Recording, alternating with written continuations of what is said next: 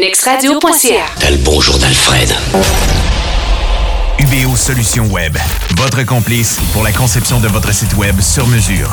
Votre site mobile, une boutique en ligne, votre marketing web, la gestion des médias sociaux et plus encore. UBO Solutions Web, ubeo.ca. Vous voulez bien manger ce soir? Je vous invite à arrêter du côté de chez Dudley Pizza à Notre-Dame-des-Pins pour manger la meilleure pizza en Beauce et c'est pas des blagues, vous devez absolument l'essayer. Que vous soyez fan de pepperoni fromage, all dress ou la spéciale Dudley, celle que je vous recommande, vous allez adorer ce qu'on va vous servir là-bas. Accompagnez ça de frites, de poutine ou d'autres choses. On a différentes choses pour vous. On est du côté de Notre-Dame-des-Pins sur la route du président Kennedy. Et si vous êtes parti pour le travail aujourd'hui, vous avez encore oublié votre lunch, arrêtez du côté de chez Dudley Pizza. On a des sous-marins qui sont faits sur place pour vous, des muffins également. Donc, Dudley Pizza à Notre-Dame-des-Pins, 774-3221. Je vous le rappelle, c'est la meilleure pizza en Beauce. En Beauce, c'est partout au Québec. La nouvelle façon d'écouter la radio, nextradio.ca.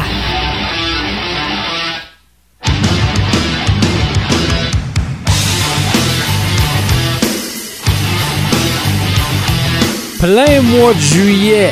Pleine journée d'été humide dans les dernières heures et c'est ce qu'on aura pour les prochaines également. Bienvenue sur nexradio.ca. On est mardi 7 juillet. Bien content de vous retrouver encore une fois. Je vous souhaite un excellent début de journée, mi-journée ou fin de journée, dépendamment de l'heure où vous nous écoutez sur demande. On est installé pour une deuxième journée de la semaine, différents sujets à vous jaser. Je pourrais commencer par vous parler de la situation des urgences au Québec. On a vécu dans les derniers 24 heures, presque 24 heures, j'exagère à peine. Ma blonde a été amenée à l'hôpital pour ce qu'on appelle des pierres aux reins. Là. Ma blonde produit maintenant du 0,75. Donc, c'est la deuxième fois en 3 mois que ma blonde doit se déplacer rapidement à l'hôpital pour une pierre aux reins. Je pourrais dire des pierres aux reins. Et je ne sais pas si quelqu'un de votre entourage a déjà eu ça ou vous l'avez déjà eu. Ça fait mal, hein, s'il vous plaît. J'ai pas vu à quel point ça faisait mal, je l'ai pas senti, mais j'ai vu la réaction de ma blonde qui était pas mal pire que lorsqu'elle avait des contractions pour accoucher de nos 2 enfants. Là.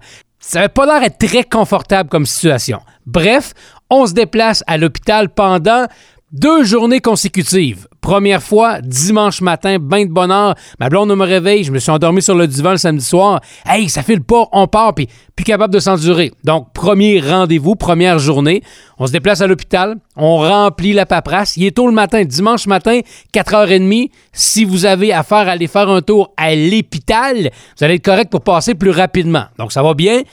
Fait un petit bout là-bas, 3-4 heures, on est retourné à la maison. OK, parfait.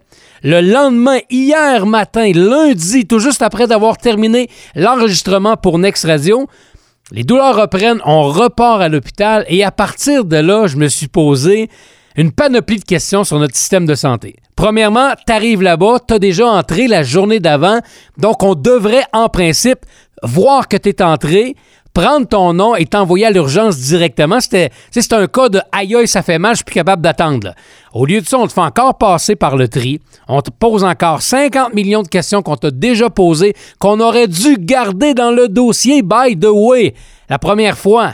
Et là, quand on t'amène à l'urgence, OK, les gens sont hyper sympathiques, on te traite correctement, mais on se rend compte qu'on s'en va vers une période d'été. Et c'est pas seulement du côté de l'hôpital on est allé, mais dans plein d'endroits au Québec, présentement, si vous tombez malade, la période d'été, c'est pas une période pour être malade. Attendez à l'automne, attendez qu'il y ait plus de personnel sur place. Je sais pas pourquoi, puis on le dit tout le temps, on aime ça, prendre nos vacances en même temps. Tu sais, on a du personnel à garder, on devrait pas prendre des vacances en même temps. Si vous autres, demain matin, vous avez une entreprise qui doit être ouverte 24 heures sur 24, 7 jours sur 7, vous n'allez pas mettre tout le monde en vacances dans les mêmes journées et dans les mêmes semaines parce qu'il faut garder un service. Présentement, dans nos hôpitaux au Québec, je vous dirais peut-être plus dans les prochaines semaines, ne vous cassez pas une jambe, n'ayez pas besoin de rencontrer un spécialiste parce que ça va prendre 2 à 3 mois. On est en vacances, il faut arrêter. Et là, parce que c'est les vacances. Si je reviens avec mon histoire, c'est que tu attends un petit peu plus longtemps, puis il y a des gens qui passent, on manque de temps, on manque de personnel. T'sais, le système a plein de lacunes. T'sais, les gens qui y travaillent, c'est toujours des gens attentionnés. Les infirmiers, les infirmières qui sont là on n'a jamais rien à dire contre eux pour la plupart. Sauf que tu te rends compte que le système, la façon qu'il est géré, on perd énormément de temps pour rien. Tu sais, pourquoi on n'a pas, encore une fois, même s'il y a déjà des systèmes d'ordinateurs implantés, pourquoi on n'est pas capable rapidement de remettre la main sur un dossier, d'être capable de dire, bon, ben voici ce qu'il y a eu, voici ce qui a été donné et voici vers où on s'en va, en rentrant le nom de la personne, en rentrant les informations. Ben non, il y a toujours une autre personne quand la garde malade suivante prend le relais. On dirait qu'ils ne savent jamais ce qui s'est passé avant. Est-ce que les notes n'ont pas été mises dans le dossier? Est-ce que l'informatique, c'est difficile? Ça se peut. Et l'administration, j'ai juste passé 24 heures, pas 24 heures, mais peut-être moins, là. Mettons une bonne journée complète à me promener un peu partout puis regarder comment ça se passait. Il y a tellement de choses qui pourraient être faites rapidement dans un genre de ménage puis dans une réorganisation. On gagnerait du temps en tabarouette. Mais on dirait que les gens dans le système de santé, les gens qui nous gèrent n'ont jamais vu ce problème-là, puis on n'agit pas sur le terrain. On ne descend pas sur le plancher des vaches pour se rendre compte que, hey, ça, si on faisait ça comme ça, on gagnerait peut-être du temps. Ça, si on faisait ça d'une autre façon, peut-être aussi qu'on pourrait sauver quelques minutes puis passer plus de monde ou diminuer les attentes. Je vous le disais, si vous vous cassez quelque chose durant l'été, petite cassure à l'orteil, ça pourrait vous prendre quoi? 7, 8, 9, 10 heures pour rencontrer quelqu'un, puis finalement avoir peut-être un plâtre la journée même ou le surlendemain si vous êtes chanceux. Le système est comme ça. Je regardais hier sur Internet, le Huffington Post nous parlait d'une application qui a été développée par une gang de Montréalais pour accélérer. En tout cas, l'application servirait entre autres, si on se branche, à voir les cliniques les plus proches, et savoir présentement l'attente a l'air de quoi. Donc, si je suis, je sais pas moi, Saint-Joseph, puis il y a une clinique plus près de moi à Vallée-Jonction, ben je pourrais avoir accès, à partir de l'application, aux heures d'ouverture et savoir, bon, ben à partir de ce moment-là, si je me déplace là-bas, voici combien il reste de place et voici le temps d'attente pour avoir l'air de quoi. On parlait peut-être même d'amener ça un peu plus loin, entre parenthèses, peut-être même un jour dans les hôpitaux. L'idée est super bonne. Parfait. Mais comment on va l'appliquer? Comment chaque personne dans une clinique chaque matin va vouloir remplir un dossier disant « Hey, le temps d'attente présentement va de temps à temps. Il reste encore de la place, déplacez-vous. » Non, ça marche pas de même. Hey, c'est rendu, là, pour avoir accès à un médecin, faut que tu dormes devant une clinique. Comme quand tu voulais aller voir un gros show de musique dans le temps, là. Tu voulais être certain d'avoir des spectacles, je sais pas moi. Metallica débarque à Beauceville demain matin sur l'île Ronde. Il y a 1000 places, pas plus. Puis on fait pas comme le rock jam du temps, là. Les gens n'auront pas le droit de regarder à partir du pont, là. OK? Plus le droit de faire ça. Mais admettons, il y a 1000 personnes qui peuvent rentrer. Bien, c'est sûr que si on vend les billets une couple de jours avant, il y a des personnes qui vont arriver, qui vont camper, ils vont rester là peut-être pendant 24 heures. Ben aujourd'hui, pour avoir un rendez-vous chez le médecin, tu dois faire ça. Tu arrives bien de bonne heure, tu laisses ta carte et t'espères qu'il va avoir de la place. Je me rappelle, il y a 2 hivers, je pogne une genre de pneumonie pas endurable, je faisais encore de la radio dans le temps, pas capable de parler, ça passait pas, ça me prenait un médecin. Je présentais là-bas le matin, on m'a dit « Hey, arrive à la clinique, ouvre vers 7h, 7h30, prends pas de chance, arrive au moins à 6h30. » Là, je regarde la personne qui me dit ça, je dis « Non, tu me niaises. » Il n'a pas besoin d'arriver 1 heure avant l'ouverture d'une clinique. Il dit, si tu le fais pas, tu n'auras pas de place. Ben, je l'ai écouté. Je suis arrivé plus tôt. Puis il y avait déjà 5 personnes en avant de moi. Et quelques minutes après, il s'en est ramassé 10 en arrière de moi qui attendaient à l'extérieur en période d'hiver pour avoir la chance de rencontrer un médecin à quelque part dans la journée. Notre système est gratuit. On devrait dire, hey, wow, on est bien chanceux. Mais notre système est tout croche, encore une fois. OK, fini la santé, parlons de santé, mais de santé des Beaucerons. 2 affaires. On nous dit, selon l'article que j'ai vu passer hier sur enbeauce.com, par rapport à la boisson. Rappelez-vous, dernièrement, le Journal de Québec nous avait sorti une étude bidon faite d'une personne qui venait pas du coin, qui avait fait la tournée de quelques bars, peut-être même juste un ou deux, et nous disait que les Beaucerons étaient des grands consommateurs d'alcool, puis surtout du côté social. C'est sûr, la personne était débarquée dans un bar à 9-10 heures le matin, un bar de village, puis elle jasait avec tout le monde qui était là pendant une journée. Tu sais, les cinq mêmes personnes qui viennent là chaque jour puis qui attendent que le bar ouvre, bien, c'est eux autres qui étaient là. Fait qu'on parle d'une étude peut-être biaisée. Celle d'éduc-alcool, je peux pas la valider. Est-ce que tout le monde a répondu correctement aux questions? Est-ce que les Beaucerons sont un petit peu menteurs quand on a des questions de sondage? Ça, je ne sais pas. Mais selon cet article-là, d'enbeauce.com, écrit par Julio Trépanier hier, on nous disait que les Beaucerons et la population de Chaudière-Appalaches, on est des exemples à suivre en matière de conduite responsable, si on se compare à la moyenne des Québécois. Bien content que vous n'ayez pas fait l'étude il y a une couple d'années, parce que moi, je regarde juste les gens avec qui je me suis tenu pendant longtemps. Il n'y avait rien de responsable dans ce que je voyais. Pas pour la consommation et non plus pour la conduite. C'est une ancienne époque, je sais, c'est pas correct, mais c'était comme ça. Donc, ça aurait changé beaucoup. On dit qu'on consomme moins d'alcool qu'à l'échelle provinciale, donc moins de consommation en moyenne par semaine. Donc, ça serait une bonne nouvelle. On a autre chose dans l'article qui nous parle de la boisson qu'on préfère le plus. C'est la bière à 28%. En consommant une fois par semaine ou plus. Le vin suit à près de 25% maintenant. Peut-être que dans le sondage, on a répondu parce que boire du vin, c'est un peu plus prétentieux, mais je dirais qu'il y a une mode aussi. Les gens aiment mieux boire. Attends, comment je pourrais dire ça? Les gens ne boivent pas de la bière seulement pour boire de la bière. Il y a de plus en plus de gens qui vont consommer des bières différentes pour avoir, entre parenthèses, une expérience, goûter à quelque chose de nouveau. C'est pas la Bud Light ou la Coors Light du coin qui est diluée avec de l'eau qui goûte absolument rien. Là. Les gars qui prenaient des boissons light, là, arrêtez, vous n'êtes plus des hommes, OK? Prenez de la bière qui goûte un peu. Là. Donc, la consommation est plus vers les bières qui sont goûteuses et plus vers le vin. On est plus raffiné. Puis regardez, des jeunes aujourd'hui qui vont s'organiser des soupers à 17, 18, 19 ans. Les bouteilles de vin qu'on va boire au souper, c'est pas de la piquette qu'on buvait dans le temps. On se ramassait une bouteille de Vivolo sur le coin quelque part, quand ça allait bien, ou une vieille bouteille de dépanneur, on se disait « Hey, check le bon vin! » C'était pas buvable, là. Hey, tu prends ça aujourd'hui, là, c'est seulement bon pour faire tremper tes pinceaux, pour laver les pinceaux après la peinture. Autre chose par rapport aux Beaucerons, par rapport au Québec en général, quand on fait de la construction, quand on bâtit des routes dans notre belle grande région et dans notre belle grande province, faut toujours que ça coûte un petit peu plus cher que tout le monde. L'article sorti dans Le Soleil hier matin, on revient là-dessus, ça fait jaser les Beaucerons et ça fait jaser le Québec également parce qu'on s'est rendu compte que la fameuse autoroute 73 qui est en attente depuis 20 ans qu'on est censé avoir cette autoroute-là, qui part directement de la Haute-Beauce puis qui nous amène à Saint-Georges-de-Beauce avec deux voies. Ça va avoir lieu, cette grande inauguration-là, l'an prochain, en 2016. Et on nous dit, par rapport à tout ça, c'est que les dépassements de coûts, on parle un peu, les dépassements de coûts, là, ça serait au moins 50% plus cher qu'on avait prévu au départ, donc qu'avait anticipé le gouvernement. Bon, là, je vais faire attention, l'article me dit ça, le gouvernement libéral de Jean Charest en 2009. Parfait, c'est le gouvernement qui était là à l'époque.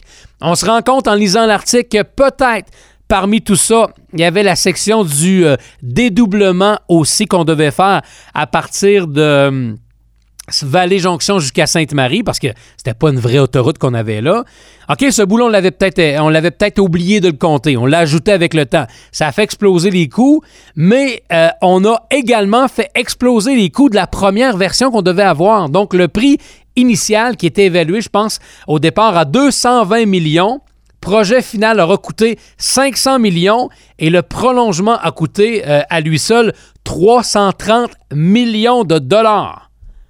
De l'argent, là. C'est de l'argent. Puis, des dépassements de coûts, il y en a dans tout ce qu'on fait. Tout ce qui est bâti au Québec coûte toujours un pourcentage plus cher qu'ailleurs. C'est pas vrai que les matériaux sont plus chers au Québec qu'ailleurs, là. T'sais, les matériaux doivent se ressembler un peu. Quand on bâtit des routes, en plus, nos routes, ils font dur. Ils toffent pas pendant des années. Ils scrapent tout le temps. Puis on retrouve le tour d'avoir des dépassements de coûts. Il y a toujours une personne à quelque part qui va approuver ça. Quelle province de tout croche. Quelle province gênante. Puis, province gênante, attends un peu, j'en ai un autre pour vous autres. Quand c'est gênant pas à peu près.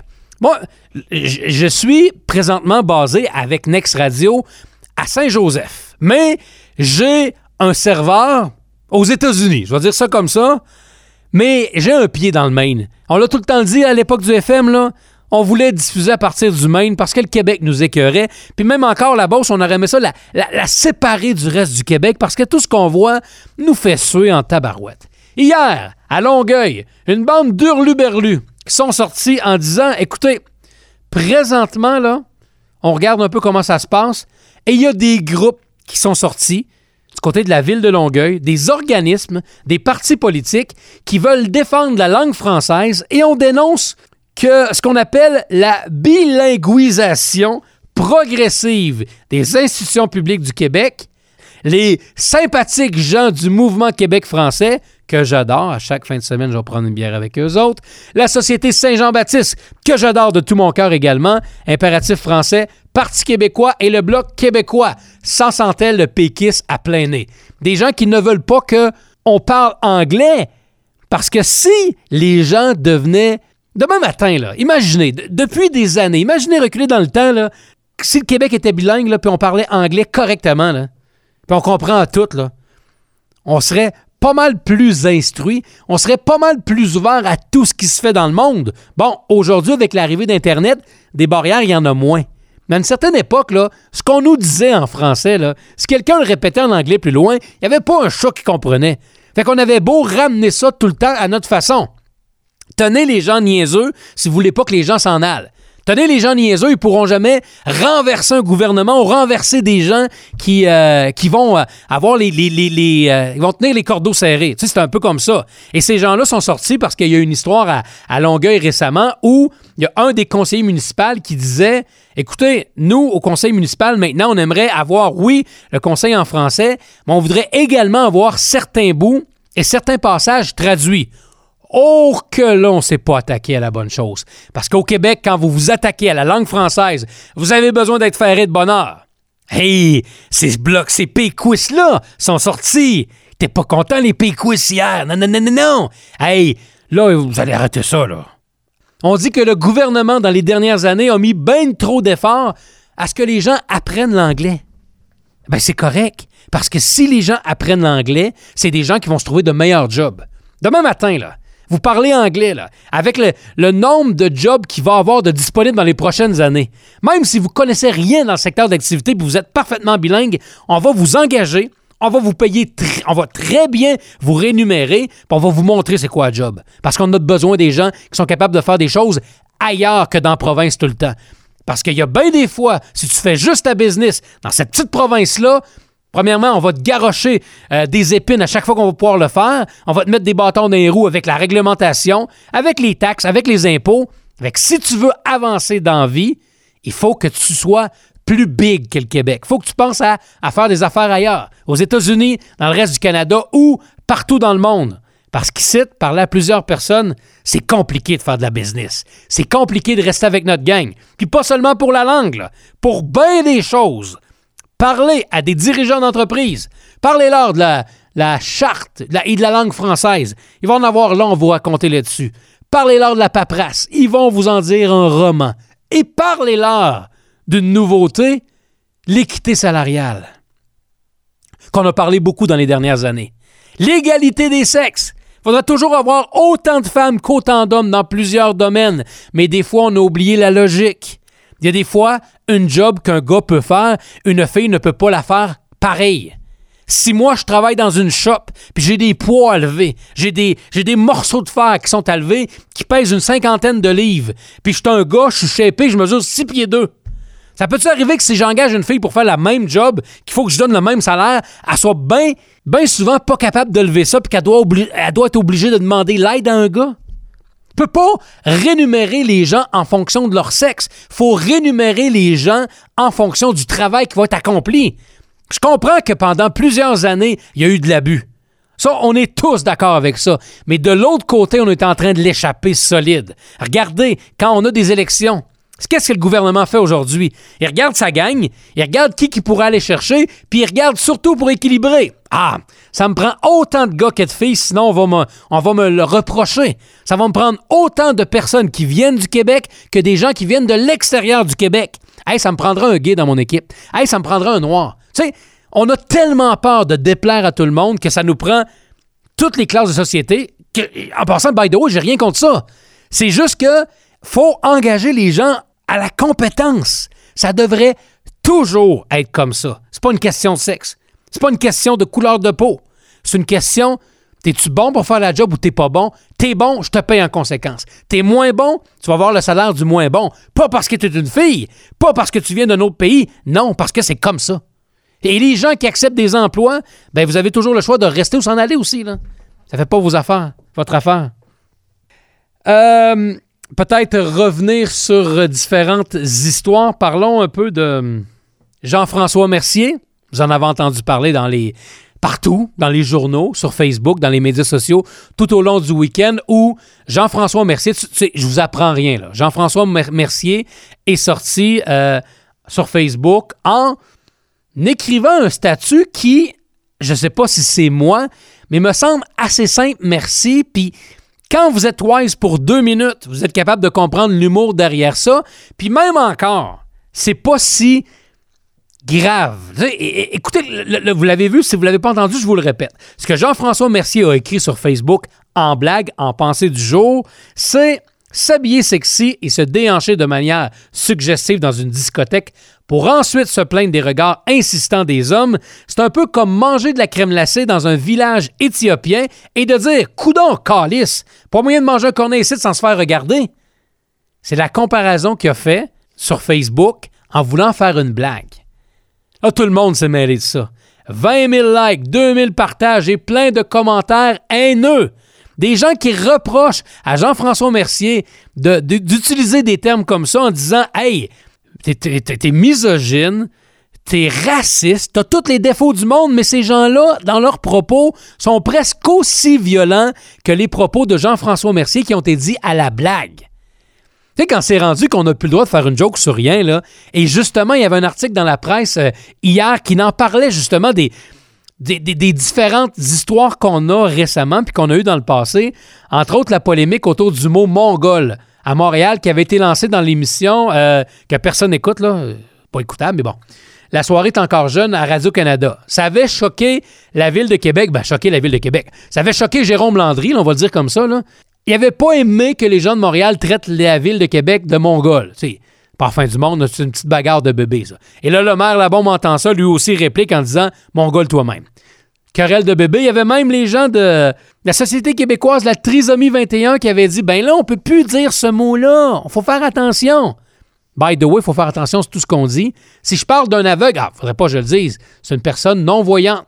Je parle d'un handicapé. Non, c'est pas un handicapé, c'est une personne à mobilité réduite. C'est plus un nain, c'est une personne de petite taille. Christophe, c'est un nain. C'est le nom pour l'appeler, c'est un nain. Et arrêtez de changer toujours les termes. Bon, tout ça pour revenir au phénomène de « on peut plus dire grand-chose ». Même sous forme d'humour, à une certaine époque, c'était accepté. Aujourd'hui, on dirait que aussitôt que quelque chose qui a rapport au sexe, à la langue ou à une nationalité, c'est la fin du monde.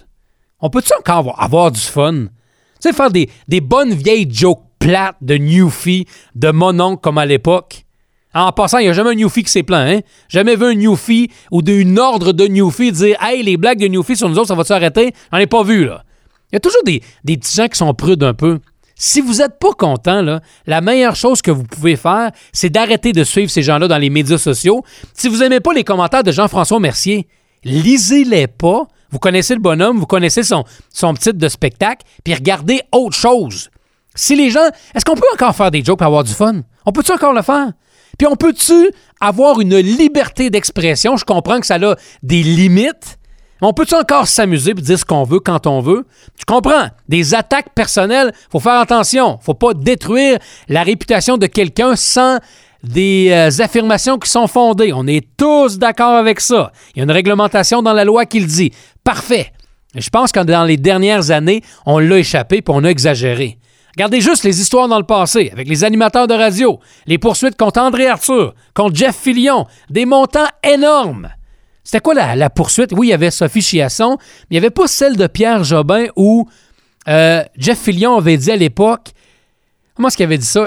Les mots exactement. En tout cas, en comparant Pierre Jobin à... qui avait l'air d'un curé ou un vendeur d'assurance. Et il y avait eu une poursuite... Et si je ne me trompe pas, je pourrais faire une recherche, c'est un montant qui représentait entre 300 et 400 000 pour un mot comme ça. Tu as le droit de ne pas être content. Tu as le droit d'être en simonac. Mais de là à donner des montants comme ça, c'est rendu spécial. Dans des grosses boîtes de radio aujourd'hui, il y a des avocats qui sont engagés tout le temps à regarder ce qui se passe. Puis de voir qu'est-ce qui va être dit. Parce qu'aujourd'hui, on ne peut plus dire grand-chose. On pourrait avoir des stations de radio ou même des stations de télé adultes où on vous avertit au départ que le langage utilisé pourrait vous déplaire. T'sais, on peut-tu s'amuser sans exagérer? On peut-tu encore écouter des gens qui ont de la couleur, qui sont divertissants, sans toujours avoir une poursuite ou un cave qui dit « Ah, je me sens brimé! » Ça fait le tour, c'est assez. Mardi 7 juillet, merci d'avoir été sur Next Radio. Demain, mercredi, on jase au maître du monde, le roi du divertissement, les super slides, les super glisses à Vallée-Jonction, la lutte à Wendake, la lutte en Beauce prochainement, Marteau Napoli. On y jase demain sur Next Radio. Passez une excellente journée, les freaks. Bye-bye. En Beauce et partout au Québec, la nouvelle façon d'écouter la radio, nexradio.ca.